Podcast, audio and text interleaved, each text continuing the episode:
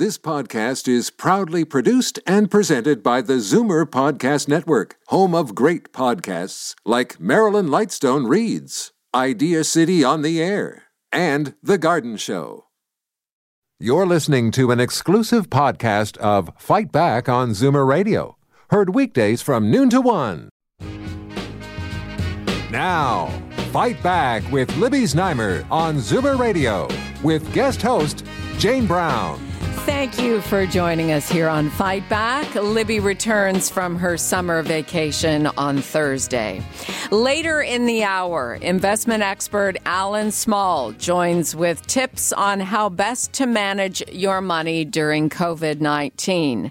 So please stick around for that and feel free to call in with your questions.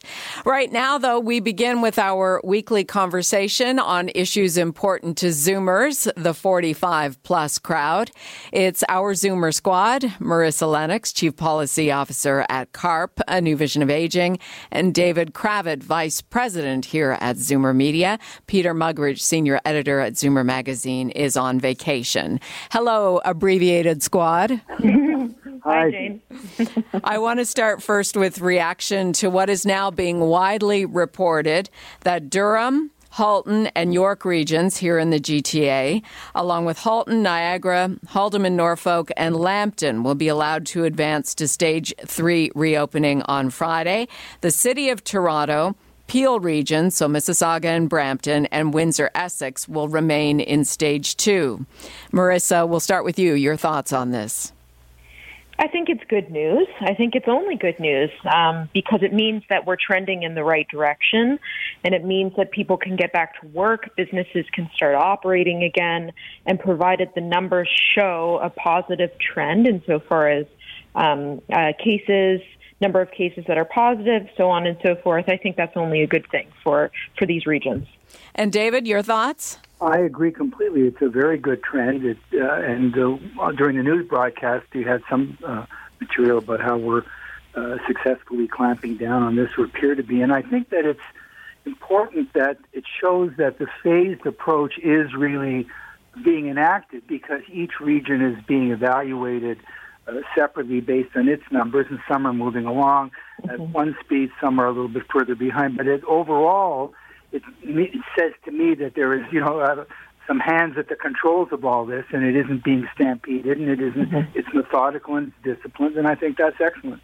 Well, you bring up a good point too. Remember at the beginning all of, of all of this, when the premier was reticent to do phased reopening, he wanted to have all of Ontario move from each stage, and, and clearly this has been the the best approach. Marissa. I completely agree. Um, I think it's important that you look at these regions independently um, because, of course, they have, you know, generally different populations and, and different densities, and there are a number of things that could factor into why one region may be, um, you know, slower to reopen than another, or why one region may be um, uh, you know, seeing more of a significant drop in COVID cases than another region. And so I think, you know, uh, his approach, both phased as well as um, looking at various jurisdictions, has been the right approach. And clearly, um, it's shown in the numbers. Well, the initial thought, I remember Dr. David Williams, the chief medical officer of health, saying, "Well, if you if you open one area, then the people from a different area that hasn't gone to the next stage will run over there to get their haircuts." But I think David that people were very region specific. You know, they they stayed in their region. They didn't run to other regions, although maybe there was some cottage activity a bit mm-hmm. early on. But I think people have generally observed what's going on in their regions as opposed to needing to leave to get the service earlier. Well, I think I think that's true because because the manifestations of the lockdown and the rules were fairly uh, clear cut and not terribly difficult to understand uh, or abide by. I've seen, for example, I think it was uh, I forget the exact date within the last couple of weeks that they said, okay, when you enter a store now you have to wear a mask. Um, regardless of the size of the store, and I've seen, I, I go shopping, uh, not extensively, but in my local pharmacy or whatever. And on the date that came in, they had a guy at the front saying you can't come in without a mask. And people walking down the street without a mask, putting on a mask when they got to the store. Other people wearing the mask all the way along down the street. It wasn't a big, uh, uh, you know, hysterical, angry thing. It was just routine. People are responding in a common sense way, and I think that's very, very good. I'd like to put the question to you out there listening as well, especially if you live in the city of Toronto or in Brampton, Mississauga. Uh, likely you're not listening to us on our uh, terrestrial AM 740 signal in uh, Windsor, Essex, but if you're listening online, what do you feel about being left behind in stage two this Friday? Is it a good thing? Are you in a hurry to do um, in dining uh, uh, restaurant? Enjoyment or getting to the movies or going to the gym, or are you quite happy to wait until the medical experts give us the okay to move forward? 416 360 0740, toll free 1 866 740 4740. You can join our Zoomer Squad conversation. Marissa in Caledon is on the line. Do we have her locked in yet? We're still waiting to get her question, so we'll get to her in just a minute. Um, David, uh, about the, the patios, there were a lot of complaints this weekend. People walking along King Street West in the entertainment district and seeing people too close together on the patios, too close together in the lineups. Uh, Mayor John Tory is saying if you see this, please call 311 because there's no way their bylaw officers can be at all 7,000 patio locations at the same time. What do you think is happening in these situations and how concerned would should we be about the lack of physical distancing uh, in some patio areas? Well, I think we should be. If they're concerned enough to call the number, then I think the people really are too close. And what I've observed, I don't think people are looking and saying, "Well, wait a minute, you're you're five feet away instead of six feet away." Uh, I think that would be, you know, micromanagement to a completely, you know, impractical. But if you see people crowded together, uh, that's clearly violating the spirit as well as the specifics of the bylaw of the law, um, you know, you have to call out those cases. I think that it's only fair to your fellow citizens to observe these distances, to observe these rules. Uh, you don't have to go. You go ordering your food if it offends you that much that you can't be closer together then you know nobody's forcing anybody to go anywhere. So mm-hmm. I think this is this is just it comes down to common sense. You know, there's really no better answer than that, in my opinion. And if I could just add, you know, that's so right, right? I mean, there, when we reflect on how we've managed over the last few months, there are some couple there are a couple very basic things that we can do to prevent um, you know, a further outbreak or, God forbid, a second wave. And one of those things is maintaining a safe physical distance. So, in easing these restrictions, it's not a free for all to go back to the way things were. I think we need to remain vigilant and we need to remember that this is still a very serious virus. Um, and we certainly don't want to do anything that could trigger um, further outbreaks or um, a, a massive second wave. We're with our Zoomer squad, Marissa Lennox and David Kravitz. Uh, Peter Muggeridge is on vacation. And your calls, 416 360 0740 or toll free 1 866 740 4740 as we discuss issues primarily around COVID 19 today related to Zoomers. Let's, uh, we've got Marissa in Caledon now. Marissa, go ahead. Hello. Uh, I would just like to ask a question because I'm unclear about I live in Caledon, and I'm wondering why is it that the the town of Caledon is n- never mentioned, generally speaking, in news reporting on on COVID. Right, but Caledon is part of Peel region. Right. Right, and, and you're absolutely right. It's Caledon, Mississauga, and Brampton, all part of Peel region, and the reports indicate that Peel region will not be moving to stage three on Friday. Oh, yes, I realize that, but my question is um, why is Cal- the, the, the name Caledon is not mentioned? It's always Mississauga, um, Brampton, and that's it. Peel region. it's just so an people, it's a it's an oversight, Marissa. I guess because Caledon is such a small Um, are you a town, a village? We're a town. You're a town. It's a small town, but you're absolutely right. It should be included every time because um, the cities of Mississauga and Brampton obviously overshadow the population of Caledon, but it is part of Peel region. Yes, and we'd like to know how many cases. How we'd like to know the whole gamut of information that other towns or cities receive. Well, it's within your uh, it's within your public health. Uh, so it would be for Peel Region Public Health. You would be able to find that information out. And okay. how, how do you feel about staying in stage two uh, longer than most of the I, rest of the I province? I feel that it's fabulous. It's, I think it's the right move. Yeah, I think I think uh, most people agree. Uh, I want to hear if if you agree with Marissa as well on this. Waiting on and staying in stage two for Peel and the City of Toronto and Windsor Essex, a good idea and why. 416 360 0740, toll free 1 866 740 4740.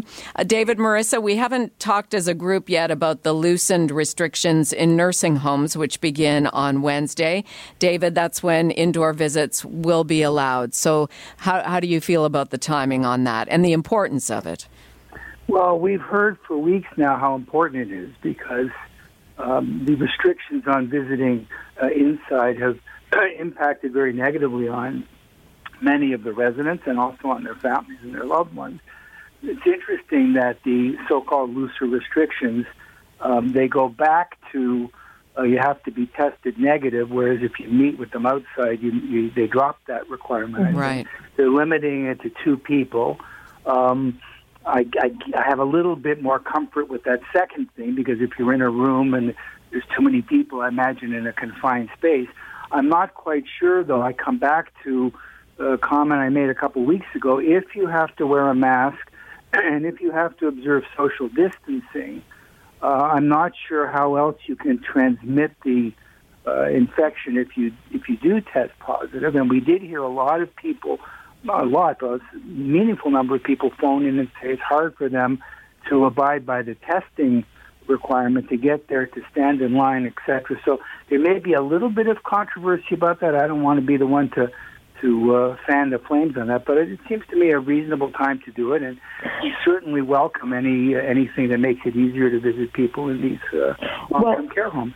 And it's not just visitors, however, because of course, you know, that was that was part of the first easing of restrictions was allowing at least family members in there to see their loved ones, not in the homes, but to the homes to visit them. Now what they've done is they've allowed people to go inside, okay, but also they're allowing for family caregivers um, to be able to play the role that they once played previously, in which case um, physical distancing wouldn't necessarily be maintained because a lot of what family caregivers did was they supported them with with eating um, their meals. Maybe they supported them with helping to get changed in the morning and so on and so forth. So they played a number of different roles that was missing during the pandemic, and they've They've allowed for that to continue, provided these individuals, of course, uh, do get tested. Now, I do see some challenges with the testing. I agree with David that it's not easy to go and get a test. And of course, a test will only allow you to be able to access it a, a long-term care home for a two-week period, at which point you need to get another test.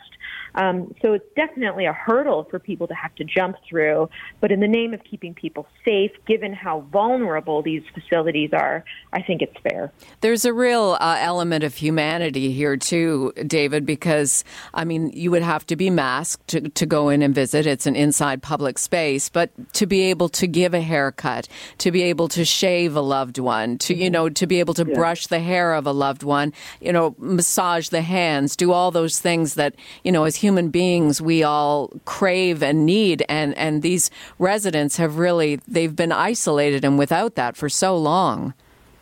I think they're trying to walk a fine line and uh, to your point exactly, humanity and plus plus the relationship. So they've been receiving this care from the loved one or the caregiver and now it's gone away for you know higher reasons uh, connected with the pandemic. Fair enough, but um, it isn't just the service of the haircut or the shave or whatever. I think it's those those relationships that have been fractured and that are so necessary. We know already from uh, other evidence long before the pandemic that that personal contact uh, impact your overall health. That Oh, if you're yeah. lonely and isolated, uh, your your overall health goes down. And we've had a call, I think, from uh, that one uh, lady that's called in several times, watching her Verna. husband deteriorate. Yes, Verna from Watch- Oakville. Verna, Verna, yeah, watching her husband deteriorate and notice noticing the change. And so you're quite right. This is uh, uh, in the interest of humanity, and it's much needed. And I think they are trying to balance protection versus, um, you know, what what uh, um, the humanity of it. And I, you know, I it's easy to sit here, you know, on the radio and say they should do this, they shouldn't do that. I think they're trying their best to to, to strike the right balance.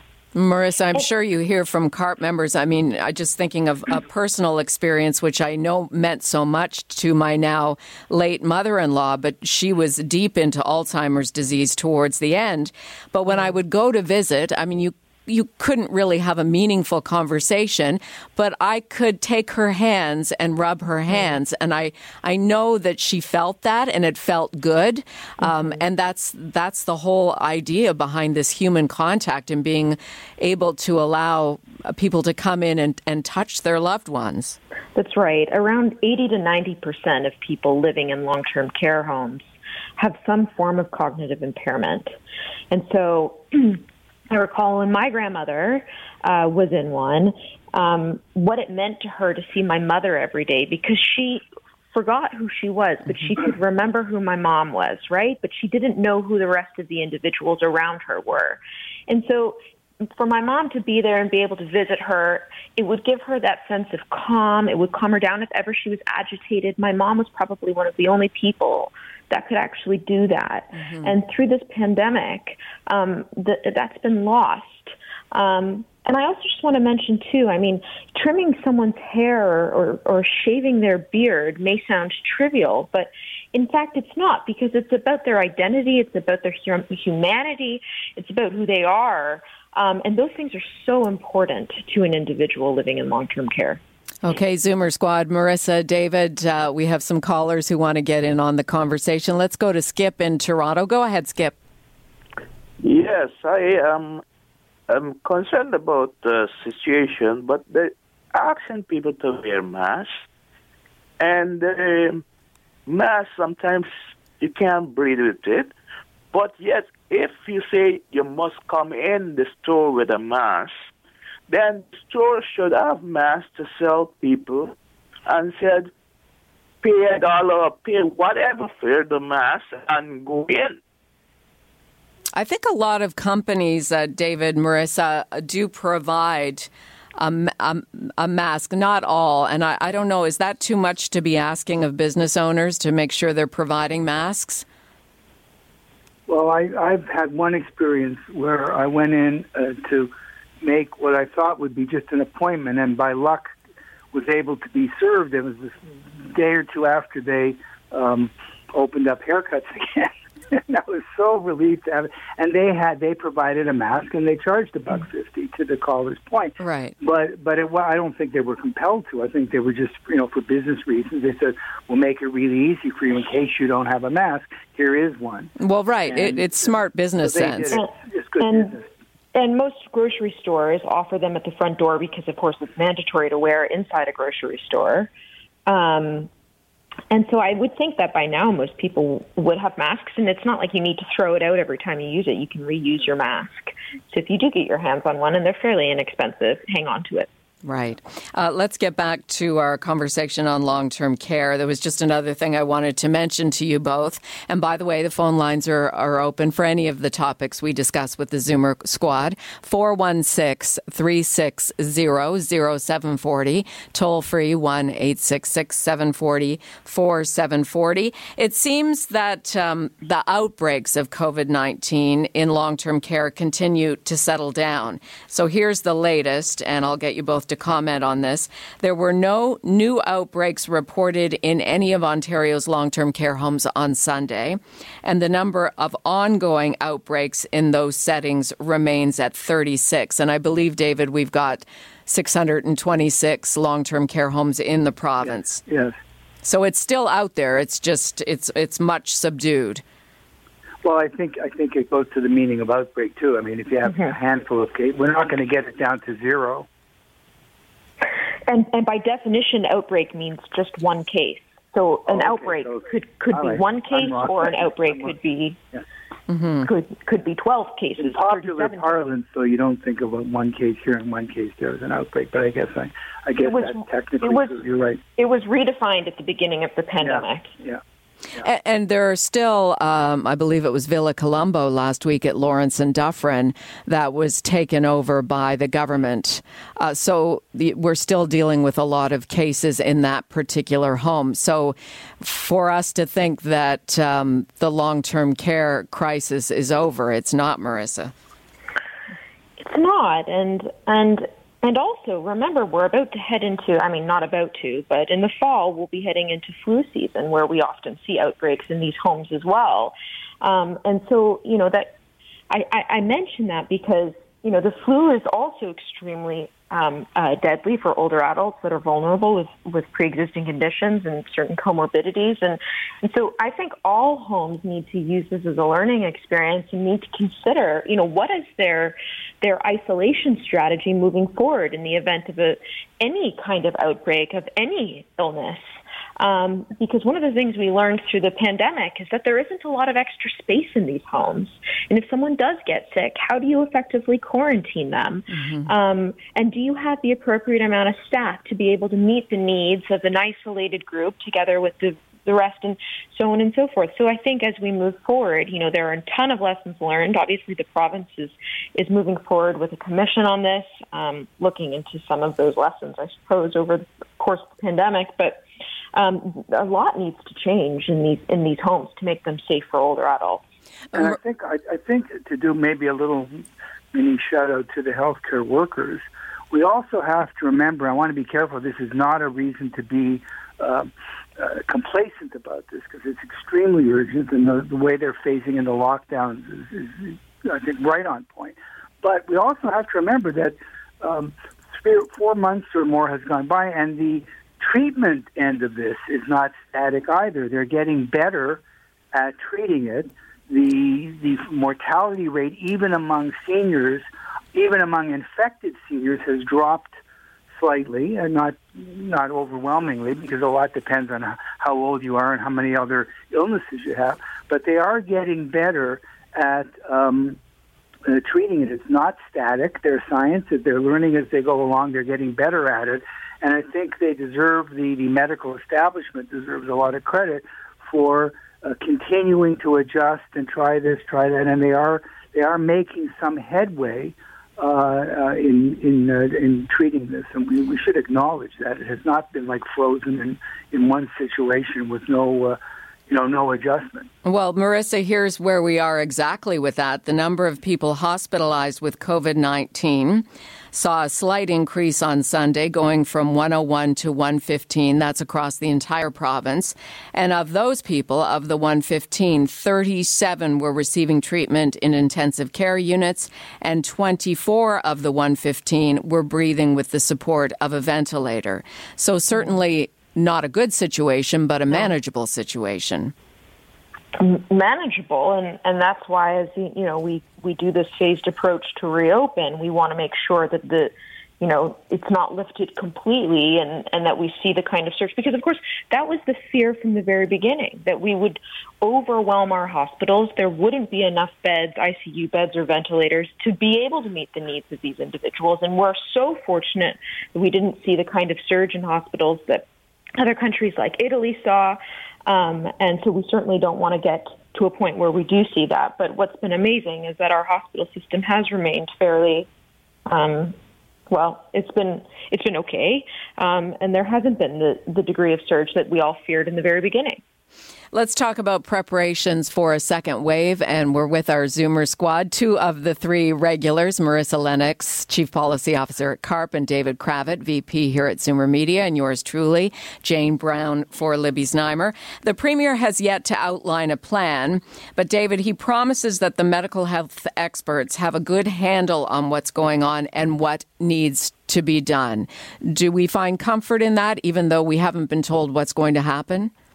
Uh, generically, yes, I do find comfort in that because don't forget another thing is that experience breeds experience, success breeds success. We're getting more used to it. There's some uh, you know, the, the, the politicized angle has not happened in Canada of the backlash.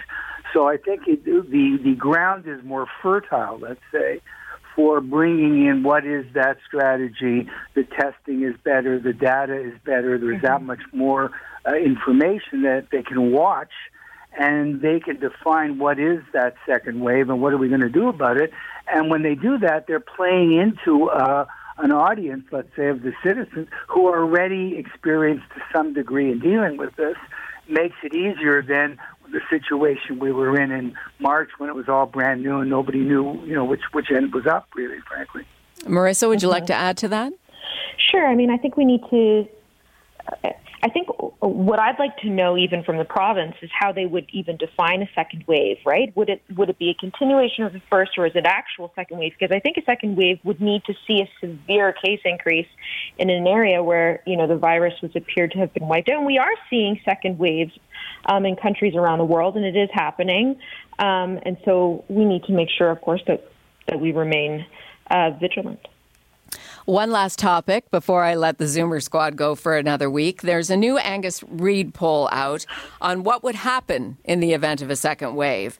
And it reveals that half of Canadians feel confident their community would go back into the same style of lockdown employed for the first wave if a second wave were to emerge. David, not surprising that people feel that way about their, their governments and their local health officers? Well, I think I think it's true. I, the, the findings weren't really a shock to me, uh, precisely because we're doing it already. The point I made a moment. We're already doing this. Nobody wants to have gone through this whole thing only to get, get overwhelmed by this uh, virus. So the the climate of cooperation is going to be, I think, more favorable than not.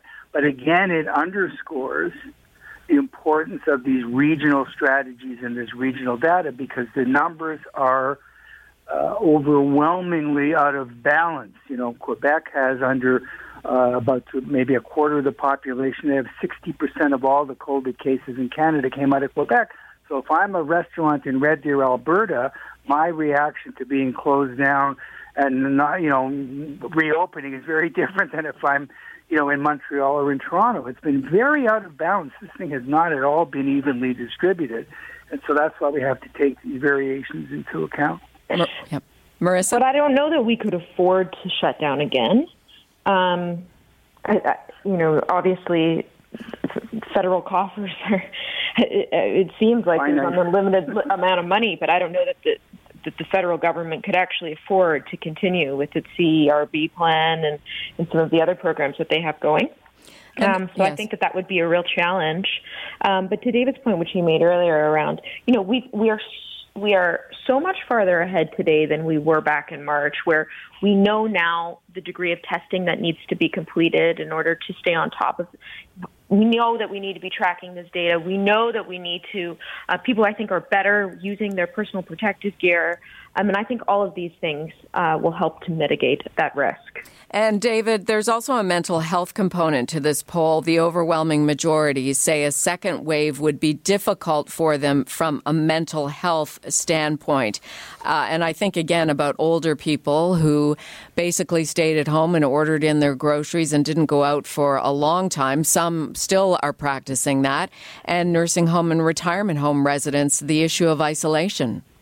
Well, I think that's true, but I also want to say that, and I think in, in the future shows, I predict we're going to be discussing this just with the passage of time. Um, men- mental health may not affect all the age groups equally, and there's some evidence that the younger people may be more, uh, you know, may be more damaged. The American Pediatric Association, as well as the Journal of the American Medical Association, this is in the U.S., have come out strongly, strongly in favor of reopening the schools in September. I won't get into should we, shouldn't we, but one of their main reasons is mental health, that the, the effect on younger, the kids and the teens of not being able to learn is going to create additional health problems beyond COVID. And I, I think that debate will heat up. That's for later. But I think mental health is a key issue. And if we start measuring the, the effects of this on all age groups, um, you know, we're not going to like what we see the longer this goes on. Marissa, final word to you. Sure, I think facing uh, you know the mental health fallout from the COVID pandemic is going to be a real challenge for governments. Um, this is something that we have underfunded for a very long time. There are not enough resources for people. Um, and they're saying that we're heading in, we're going to see a total, an epidemic of, of mental health crises um, because of what's gone on. So I think that this is something that uh, that our governments are going to struggle to deal with. Thank you both. I will speak with you again next Monday. Thanks, Jane. Take care, Jane. Okay, have a good week. Marissa Lennox, Chief Policy Officer at CARP, a New Vision of Aging. David Cravit, Vice President here at Zoomer Media, our Monday Zoomer Squad. And if you haven't joined CARP yet, it's easy to do, inexpensive, and extremely effective. CARP.ca. You're listening to an exclusive podcast of Fight Back on Zoomer Radio, heard weekdays from noon to one. You're listening to an exclusive podcast of Fight Back on Zoomer Radio, heard weekdays from noon to one.